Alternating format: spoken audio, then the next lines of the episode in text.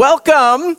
This is an unusual Sunday. Um, I would normally say, Welcome to the first Sunday in Lent, but it's not actually the first Sunday in Lent. That's next week. So, what do we call this? The, the, the negative Sunday, negative one Sunday of Lent, or something like that? I would normally kick off the Lenten series on the first Sunday in Lent. But then it occurred to me as I was sort of putting this one together that the problem with doing that is Lent's already been going for four days when you start talking about it. Maybe we should start talking about Lent before it starts. You know, Lent is a time of preparing ourselves for Easter. I thought, ooh, let's have a Sunday and prepare ourselves for Lent. So, congratulations, you are preparing to prepare for Easter. And you were here. I've never, I've never done this before. We're going to talk all through Lent, starting now, all the way through, about spiritual disciplines. And these aren't just things you do at Lent, they're things we do all throughout our lives, really, all throughout the year. But they are, they are things we practice to help us to know God better, to help us to be better followers of Christ, to live our lives as Christians well. And when I say we practice them, I don't mean that just in the sense of we do them. I want you to think about something that you, act, you actually practice. So, you know, for me to be back there with the guitar, we're going around talking about, you know, how much time it takes everyone to do, you know, and this person, they need three hours to do five songs, and this person needs four hours to do five songs. I'm not even going to begin to tell you how many hours I need to do five songs. I need a ton of practice. But you know, when you practice, you're not always doing the thing you're actually going to be doing up there. Like if you watched me practice guitar, a lot of the things I was doing was playing the same thing over and over and over and over again till I could learn it. There's this little place where you've got to hammer on with one finger and then you've got to hammer on with another. I must have done that for two hours, just getting the rhythm down and the timing. Wow, if I stood up here and did that, y'all would be out of here. It would be boring. Or I told you that I played football in high school one year. We used to do the, these footwork drills, and I'm sure you've seen them. It's like tires, or I think actually, um, we, you know, we weren't cool enough to have tires. That was Dunwoody High School. We were Peachtree High School. We were like, you know, the lowly stepchild back when Peachtree was a high school. So we used hula hoops. But you put these rings alternating on the field, and you've got to go through them one foot at a time. Left foot, right foot, left foot, right foot, left foot, right foot. And you got to do that as fast as you can, over and over again. Now, how many people here have ever seen a football game? Excellent. How many people here have ever seen a man in a football game running through tires? Doesn't happen. You never do it. It's something that you practice left foot, right foot, left foot, right, foot, left, left, right, foot, left. Foot. But the idea isn't so that you can run through tires really fast. The idea is so you can keep your feet under you when you're running on the field. That whatever speed you're going, you have good center of gravity. You are able to keep going. You practice one thing but the result is something else. The purpose is something else. That's spiritual disciplines. So today we're going to talk about fasting, not eating. The point of fasting isn't to get good at not eating. Wow, I'm outstanding at not eating. The point of fasting is to know God better. And that's the point of all the spiritual disciplines we're gonna, we're gonna talk about. Another way I thought of it is like physical therapy. So my daughter takes karate, and as she was in the karate gymnastics class, they're learning to do flips and handsprings and things like that. She injured her hamstring.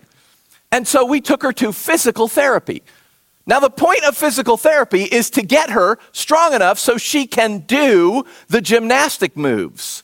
But you know, she never did a single handspring in physical therapy. She never did a handstand. She, they, they put you in machines that make you lift your legs, and, and she's got to do one. We had this sheets we had to take home. You have to stand on one leg, reach down, pick up a ball. She never does that in karate. There is no karate exercise where you stand on one leg, reach down, and pick up a ball. You did one thing, you practiced one thing to strengthen muscles so then you could go and do what you needed to do. That's what spiritual disciplines are. They're not physical therapy, they're spiritual therapy. They're strengthening spiritual muscles. They're developing capacities and abilities in you to help you to follow Christ, to help you to know God, to help you to hear from God. So, as I said, today we're going to talk about fasting. So, turn in your Bibles to Isaiah chapter 58. Isaiah is almost dead smack in the middle of the Bible. If you just kind of let it flop open, it flop, probably opens to Psalms. Just move to your right a little bit, you'll hit Isaiah. Um, but as you're turning there, let me give you a couple definitions fasting in the Bible, and it's in the Old Testament, it's in the New Testament.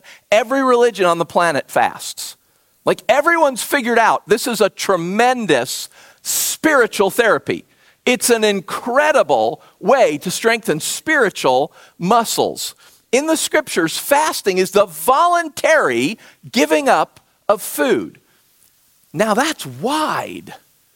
Like when you when you hear fasting in the scriptures, it, it often doesn't necessarily tell you, right, right off the bat, what they gave up. It just means they gave up food. Some people give up all food. Some people give up food and drinking. Some people in scripture give up meat. Some people give up wine. Some people give up what are called delicacies, which would be desserts and things like that. Fasting can encompass a huge, wide range of options.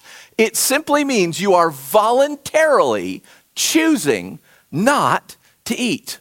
And just like all religions on the planet fast, Christians fast. It's kind of fallen out of favor in our modern Western world. But you know, Jesus is walking around in Luke chapter 5, and in his day, if you were a good religious person, like one of the thing, one of the ways you knew that someone was religious was they fasted twice a week. That was the rule. You fast. Now, when you read fasting in the Bible, it usually means sun up to sundown. And when you read that someone fasted three days, for instance, that probably means sun up to sundown. They may have eaten in the morning beforehand and they may have eaten in the evening afterwards. And they got up the next day and did it, which is why you'll read things like Moses went on the mountaintop and he didn't eat or drink anything for 40 days and 40 nights. Like if, if the fast is over the night as well, usually the writers will put that in there so you know for sure. Esther calls a fast for three days, and she says it three days and three nights. Probably otherwise everybody's going to fast during the day and not during the evening. Jesus is asked, How come your guys don't fast these two days a week like good religious people do? And Jesus likens it to a wedding. He's like, When the bridegroom is there, you don't fast because a wedding's a celebration, it's a feast. But he says, the days are coming when the bridegroom will be gone. And then he says, my followers will fast. So nobody fasted when Jesus was walking around on the earth. But he kind of said once he left, we would be fasting. And in the, in the Sermon on the Mount in Matthew 6, Jesus gives rules when you fast, not if you fast. When you give money, when you pray, when you fast. He, he seems to think that his followers are going to do just like people all throughout time. And again, fasting long predates Christianity. I mean, we've got writings, you know, from thousands of years before Jesus that document people fasting. He seems to think that we are going to fast. So let's read and talk about what that might look at. So I'm going to read the passage and we'll talk about it, and then we'll talk practically. Okay, what could that look like for us? What are some things we could do? So this is Isaiah 58. I'm going to read the first 12 verses. Shout it aloud, do not hold back. Raise your voice like a trumpet. Declare to my people their rebellion and to the descendants of Jacob their sin. For day after day they seek me out. They seem eager to know my ways, as if they were a nation that does what is right and has not forsaken the commands of its God. They ask me for just decisions and seem eager for God to come near them. Why have we fasted, they say, and you have not seen it? Why have we humbled ourselves and you have not noticed? Yet on the day of your fasting, you do as you please and exploit all your workers. Your fasting ends in quarreling and strife and in striking each other with wicked fists. You cannot fast as you do today and expect your voice to be heard on high. Is this the kind of fast I've chosen? Only a day for people to humble themselves? Is it only for bowing one's head like a reed and lying in sackcloth and ashes? Is that what you call a fast? A day acceptable to the Lord? Is not this the kind of fasting I have chosen? To loose the chains of injustice and untie the cords of the yoke, to set the oppressed free and to break every yoke. Is it not to share your food with the hungry and provide the poor wanderer with shelter? When you see the naked, to clothe them and not to turn away from your own flesh and blood? Then your light will break forth like the dawn, and your healing will appear quickly. Then your righteousness will go before you, and the glory of the Lord will be your rear guard. Then you will call, and the Lord will answer. You will cry for help, and he will say, Here I am. If you do away with the yoke of oppression, with the pointing finger and malicious talk, if you spend yourself on behalf of the hungry and satisfy the needs of the oppressed, then your light will rise in the darkness, and your night will become like noonday. The Lord will guide you always. He will satisfy your needs in a sun scorched land and will strengthen your frame. You will be like a well watered garden, like a spring whose waters never fail. Your people will rebuild the ancient ruins and will raise up the age old foundations. You will be called repairer of broken walls, restorer of streets and dwellings. So God starts out with a complaint in the prophets. And it's kind of a weird complaint because his complaint is, My people want to hear from me they want me to come near. They want to know my ways. Normally, the complaint is they don't want to know me. They don't want to know my ways. They don't want to hear from me. Like, what's going on? Why is God upset that people want to hear from them? Look at what happens in verse 3. Look at what people say to God. Why have we fasted, they say, and you've not seen it? Why have we humbled ourselves, and you have not noticed? Do you hear what they're saying? God, we've kept our side of the bargain. Why haven't you? We've done what we're supposed to do. We're fasting. We're doing the good spiritual things just like everybody knows you're supposed to. Why haven't you responded like we expect? Do you hear the view of God that they have there? This is a view, wow, I often have it. I'm sure you have it. This view of God as a transaction. This view of a relationship of God where really God is less a person and more a vending machine. I'm hungry. I want a Snickers. Uh, what's that? That's D4. It costs a dollar. I put in my dollar. I push D4. I've done my part. I've done what I'm supposed to do. I've made a selection and I've paid for it. Now it's the machine's turn. What is the machine supposed to do? Eh, like, dunk. supposed to drop a Snickers bar. That's the deal. That's the transaction. I make a selection and pay for it. The machine gives me what I ask for. Have you ever put money into a machine and it doesn't come out? How do you feel about that? You put D4, you put in your dollar, it goes, eh, and there's just a Snickers bar hanging there off a coil, not moving, right? You're laughing, but you're not laughing when that happens. Shake it, bang it, kick side to side. Or, or you might, I, I've thought to myself, oh, okay, clearly I need two Snickers bars. So I put another dollar in, I push D4, like this is to knock it out. Eh. Now there are two Snickers bars hanging up there. Now, doesn't that make you mad? Why? Because it's a transaction. You did your part.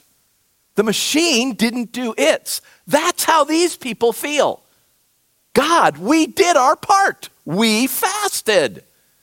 And you didn't respond the way you're supposed to.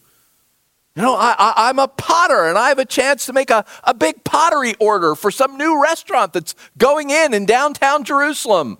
And so, well, I'll fast. I'll fast for three days and then God will owe me this business deal. I'll do my part. God will do his part. They put in their money, they pushed business deal, three fasts, there you go. Er, nothing. Doesn't get the deal. Doesn't happen.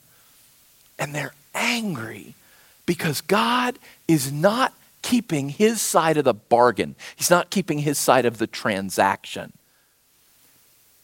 And God is angry too. That's how this starts out. It is God denouncing them. God is angry too. Why? Because who wants to be used? God's not a machine, He's a person. Who wants to be in a relationship where people treat you like a vending machine? I am sure you all can think of examples of when this has hap- had happened to you.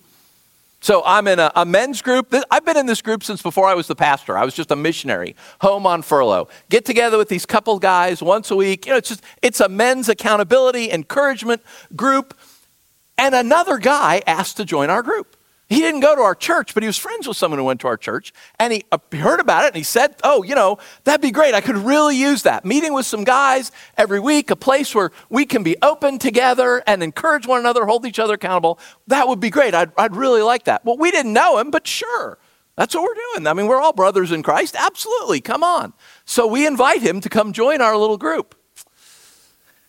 It wasn't too many meetings, by which I mean one before it became apparent that he was not there to grow in Christ. He was not there to be held accountable or to mutually encourage anyone. He was there to try and do a business deal. He was there and trying to get somebody from our group to invest in his idea. And so he tried to hijack the group, take it over, right? We'll, we'll come in. Oh, how do you think we felt about that? Oh, that was great, right? Sure, this person really cares about us and wants to be mutually encouraged by us. And no, we, we invited him not to return. And when it was apparent to him he wasn't going to get an investor out of this group, he wasn't interested in returning. We weren't happy. We, did, we weren't like excited about this. This guy was just using us. He heard about this group from someone in the church, got himself in under kind of false pretenses, and then went to work trying to, trying to get an investment, trying to get a business deal. That's how God feels. They're mad because they view God as a vending machine who's not giving them what they want when they clearly deserve it because they fasted, and everyone knows fasting is hard. And God is angry because he is not a vending machine, he is a person. And he does not want to be treated like a machine. No one wants to be treated that way. I don't, you don't, no one is excited about being used by someone. They're not interested in you for you, they're just interested in you for what they can get out of you. And so they ask, they, why? That's their, both their questions. Why, God? Why? And he answers them. On the day of your fasting, you do as you please and exploit all your workers. Your fasting ends in quarreling and striking and, and strife, striking each other with wicked fists. You can't fast as you do today and expect your voice to be heard on high. Is this the kind of fast I have chosen? You know, the thing about transactions is everyone is separate. Every transaction is a little tit for tat. A little you scratch my back, I scratch yours. And, that, and that's it. That's all they are. You've probably heard the expression. It's just business.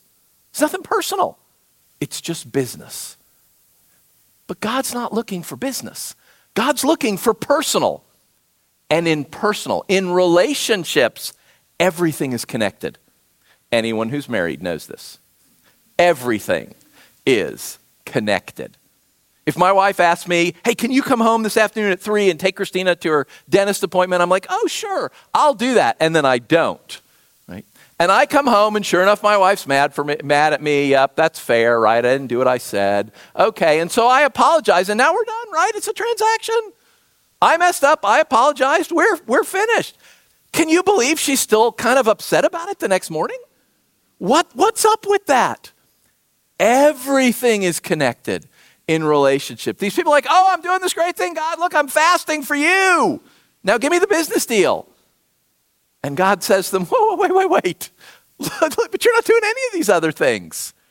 You're not interested in obedience. You're not interested in being my people. You're just interested in using me. In relationships, everything are connected. God does not want to be used. And so in verse 5, he tells them, okay, look, here's what a fast should look like. He gives them the negative and he gives them the positive. The negative is is it just a day to humble yourself? Is it just a day to bow your head, to lie in sackcloth and ashes? You know, the problem is we, we might answer yes to that question when we think about fasting. What's the point of fasting? Yeah, it's to humble yourself. It's to be hungry all the time. It's to be aware that you're hungry, right? That, that's the purpose. God seems to think that's not the reason. Again, remember we talked about we, we, we practice things not so we get really good at putting right foot, left foot, right foot, left foot as we go through the, the hula hoops on the football field. We practice things so we're, we're good at something else when that happens in life. We're good at staying upright. We're, we're good at keeping our center of gravity as we move quickly across a field. God doesn't think that you should fast in order to get really good at fasting and get really good at lying in sackcloth and ashes. Listen to what he says a fast is for. Is this not, verse 6, the kind of fasting I have chosen? To loose the chains of injustice, to untie the cords of the yoke, to set the oppressed free, to break every yoke. And he just keeps going and going. Did you notice? There's nothing about fasting in there. There's no instructions on fasting. I want instructions.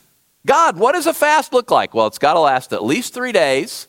You've got to, uh, you, at least you have to not eat sugar, right? No sugar and no meat would be even better, but I want this detailed set of instructions. Here's what a fast is because I want to treat God transactionally. I want to check off all the boxes and say, okay, look, here it says to fast. And so I've done the fasting now. Now I'm okay, and you have to say I'm okay, and, and we're all good here.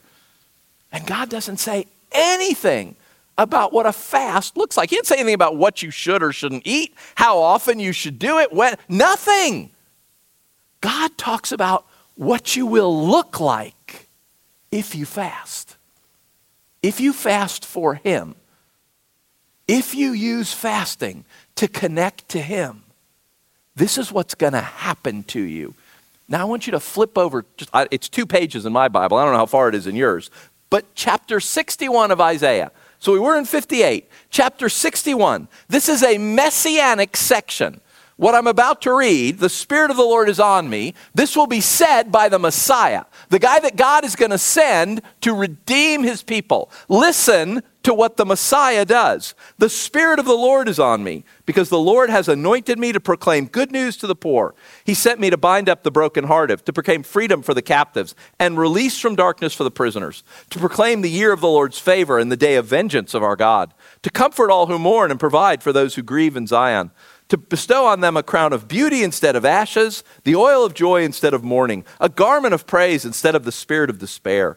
They will be called oaks of righteousness, a planting of the Lord for the display of his people, for the display of his splendor. They will rebuild the ancient ruins and restore the places long devastated. Did you hear? It's all the same stuff. When the Messiah comes, he breaks the prisoner's bonds. He clothes the naked. He gives sight to the blind. He, he helps those who can't walk to walk. And then in the end, they are like well watered trees and they restore buildings. It's the same thing. God says, if you will fast, you will become like Jesus. That's the point of fasting. That's why we do it. That's why we practice it. That why, that's why it matters. God says to the Israelites, if you will practice fasting. But like real fasting. Fasting for me, not fasting so you get good at rolling around in sackcloth and ashes and impressing everybody with your piety, including me. If you will really fast, that will transform you into being like Jesus. Folks, all the spiritual disciplines we're going to talk about over the next couple months as we move towards Easter, they are, excuse me, none of them are about getting something. They are all about becoming someone. When we talk about prayer, the point of prayer is not so we become great prayers, win awards, and get asked to pray on national television. The point of studying prayer and learning to pray and practicing prayer is so we learn to talk to our God and to hear His Spirit. When we're going to talk about the scriptures, the point is not to win Bible memory challenges and go on Jeopardy and just nail every one of those Bible verses. I'll take Bible verses for 5,000, thank you. That's not the point. The point is to know the God of the Bible. Everything we're going to talk about, it has nothing to do with getting anything from God. It has everything to do with becoming someone. You know, these folks, they kind of have two errors about fasting. One is that it's just about humbling yourself, rolling around and say, yeah, it's just bad, it's painful, we don't like it, but we got to do it. That, that, that's one side, because it is so much more than that. Yes, it is painful. You are hungry. Absolutely. Not eating is not fun. Okay? But that's not the point. And the other side, way over here, is equally wrong. That somehow, if we do it, then God is going to owe us. If we do these spiritual things that Scripture tells, Jesus said, when the bridegroom's gone, my followers will fast. And he taught us when you fast, this is what you're supposed to do. Like, okay, here I am, Lord. I'm doing it. Now you owe me. Brothers and sisters, I, hope, I hope this is not a spoiler in any way, shape, or form. God does not owe you anything. Nothing. Zilch. Nada. You know, I tell you all the time that we do not obey to get God to love us. God already loves us. That's why we obey. But our obedience, we are responding to Him already. We're not doing it, so He now owes us. Okay, I'll obey, and then God's got to come through. God has already come through. That's done. Now we are obeying. But in between those two extremes, there is the reality of fasting, which is that yes, it is humbling yourself and it does cost you something, but it is so much more. And no, God does not owe you, but it's a relationship, so He'll meet you. That's what we do in relationships, right? We, we, we meet each other, not because we have to, because we want to. God doesn't owe you when you fast, and He doesn't promise you that He'll do something when you fast. But He says, then, then you will call and the Lord will answer. You will cry for help, and He will say, Here I am. God promises to meet us in these things, but He doesn't owe us. And He's not a vending machine. And you can't make a deal with Him that, okay, you know, God, I'll fast here, and then you have to do this. So, I want to invite you this Lent. That's why we started the week before Lent. Lent begins on Wednesday, Ash Wednesday. Okay? Fat Tuesday, that's when you eat everything you're not going to get to eat again. Right? Wednesday, that's when you stop. And it goes all the way through to Easter. Now, Lent does not include Sundays. Lent is 40 days. It's the six weeks but 6 times 7 is 42, so that'd be too much. It's Sunday, well, in the Jewish case, it's Sunday through Friday. In our case, it's Monday through Saturday. So you get Sundays off. Sunday is a feast day. You're not supposed to, you're not supposed to, uh, to fast on Sundays, but you can fast other days. I want to invite you to join me. If, you if, you, if you know what you're doing for Lent and, you know what the Lord said to you, and you know how God meets you in fasting and all that, then that's great. I want to invite you to fast this Wednesday. I know it's Valentine's Day. I want you to fast sun up to sundown. Okay? So you can still go out and have your good dinner afterwards. You can get up early and have breakfast if you want, if you're dedicated. I'm going to do it. I want you, I want to invite you. I'm not commanding you, I'm inviting you to fast on Wednesday. So, from sunup to sundown, right? Don't eat any food. If you want to drink stuff, great, please, please do, feel free. That's what I'm going to do on Wednesday. And then we're going to have an Ash Wednesday service. We'll be right back here at 7 p.m. When we're done, it'll be dark, you know, so you can have your cookies in the car if you want. You can just rush straight out there, or do whatever it is you need to do. We'll meet back here and we'll have an Ash Wednesday service. And one of the things we'll do is talk about it. Did anybody fast today? What was it like? Did God, did God talk to you? Did, did He meet you? Now, again, there's no guarantees. Sometimes I fast and wow, God meets me right away. Uh, the first time I ever really seriously fasted was when we were missionaries in Africa. Um, and it was the, we'd been there a year and it was hard and it was bad and things were not going well. And so I'm like, okay, I got to do, I got to do something. Like God, you got, you got to talk to me. You got to help me here. And I decided, okay, I'll fast. Now I confess, it may have been more like their fast than a real fast. Like it might have been a hunger strike as opposed to a fast. It's hard to tell sometimes, thinking back, whether I was just really annoyed that God hadn't done what I wanted and I was trying to punish him by not eating. Um, yeah, it made sense at the time. Either way, I committed not to eat. I was just, I was not going to eat. Un- like until God talked to me until like God, you got you got to change the situation, right? You got to change some. Give me permission to leave. There's lots of other places in the world we could serve. I know you sent us here, but this is not working. And so I started fasting. On the third day, right around lunchtime. Again, nothing special about day three or lunch or whatever.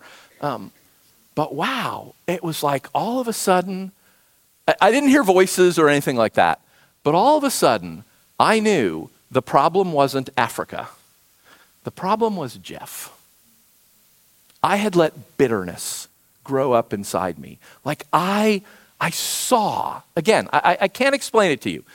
God showed me that I was consumed by bitterness. And I heard that voice in Roman, uh, in the verse in, in uh, Hebrews that says, Do not allow any bitter root to grow up among you. And I saw, I didn't have a bitter root, I had a bitter bush. I'd let it grow all the way up. Have you ever tried to pull a bush out of your yard? Do you know how, oh my, it was years of work to uproot the bitterness that I had let grow there because I had a set of expectations coming into missions. And wow, they were not met. When I fasted, God didn't change the situation. He didn't change me. He didn't give us permission to go anywhere else. He did exactly what he said. He showed me who I was and who I was supposed to be. I was not supposed to be a man with a bitter bush in his heart. I was not supposed to be one of his followers who had let bitterness consume him. And I better get to work on that. And I have seen God meet me in fasting over and over again. And, I, I can't explain it, right? Because, you know, some people be like, yeah, it's just not eating, it's a bummer. And some people will be like, yeah, sure, you fast, you get what you wanted. Somewhere in the middle, as we deny ourselves, as we practice, Jesus said we have to deny ourselves. We're practicing denying ourselves. Somewhere in the middle, God meets us. God, by His Spirit, talks to us meets us, shows us things about ourselves, shows us who we should be, what we should be like. So I want to invite you. Now, again, if you're like, oh, yeah, I really think I should give up wine for Lent, God's really telling me I ought to stop eating lunches Monday through Friday. Yes, absolutely. If the Lord has said something to you, if you know what you're doing for Lent, right? If not, if this is all like crazy talk, you want me to what? Not eat? You know, people starve to death when they don't eat. Trust me, you'll be okay, right? 12 hours, 14 hours, whatever it is, you'll be okay. I totally get some of you get hangry, some of you have blood sugar issues. Again, it's not a command, it's an invitation. Try it out. I mean, he seems to think that it's important. In that case, he's going to have to help you. He's going to have to smooth out your blood sugar. He's going to have to smooth out your hangry influences. He is going to have to help you in that. And if he doesn't meet you, then okay, that's not something he's doing with you right now. But wow, I have found it true in my life over decades that God meets me in fasting, that, that he likes it, he's, he's excited about it. it. We voluntarily give up something that we have every right to have. You have every right to food. You have absolutely every right. The scripture says the earth is the Lord's and, and He's given all of it to us in His bounty. When you voluntarily choose not to do that, well, you look like Jesus, don't you?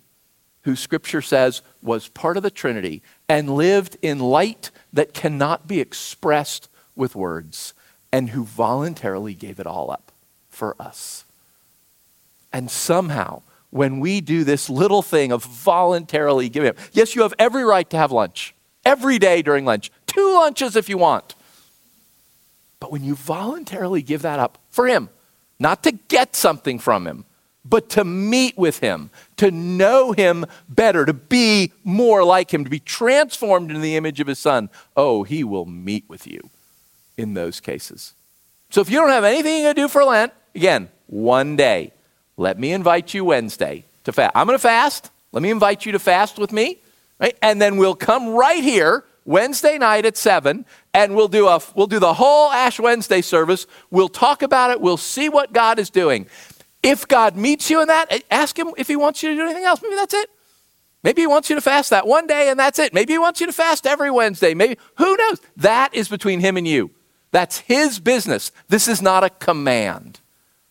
It's an opportunity, it's an invitation to meet with your God. So I'm going to pray for us. I'm going to ask God to speak to you. I'm going to ask God's Spirit to talk to you. Like, is there something in particular He wants you to fast for Lent? And if he doesn't say anything to you, right? Or if he's like, no, you don't need to do that, great, blessings on you. And I'm going to invite him to invite you to fast with me on Wednesday. And then come and join me Wednesday evening and we'll, we'll do the service and we'll see what he's done. So pray with me. Thank you, Lord. Like, I, I, I don't know why you have done this in our world. I, again, every religion understands that there is spiritual power in fasting, that in voluntarily giving up something we have every right to and is your good gift to us, that, that, that, that, that is powerful. Thank you, Lord, that you meet us in fasting. Thank you that you promised here in like 7, 800 BC, you're promising to meet with people. Jesus, you told us about it again when you walked on this earth. And, and Christians down through the centuries have reported the same thing that you meet with us in fasting, that as we deny ourselves, you come and fill those spaces back up. So, Jesus, I pray for my brothers and sisters. Holy Spirit, I pray that you would speak to us, that, that you would instruct us. Do you want us to fast to prepare for Easter? Because I know that the answer is not the same for everybody, or it would be in the Bible. You would have commanded it if you wanted everyone to do it. But I know it's an invitation. And so I pray for my brothers and sisters. I pray, Holy Spirit, that you will speak to us as we take communion, as we sing, as we go about our business in the rest of the day. I pray that you would make your will clear to us. Is, there anything you want us to give up for Lent, to, to be reminded of your sacrifice, uh, so that we make room for you to come and meet with us? Do you want folks to come on Wednesday to fast and then come to the Wednesday evening service? Oh Lord, I pray for you to instruct people. We are all accountable to you, Lord Jesus. That's what Scripture says. To his own master, each person stands or falls, and you can make all of us stand. So, Holy Spirit, speak to us. Lent begins on Wednesday. Is there anything where you want us to fast? Anything you want us to give up? Anything you want us to voluntarily sacrifice to make room for you to meet with us? We pray this in your name, Jesus. Amen.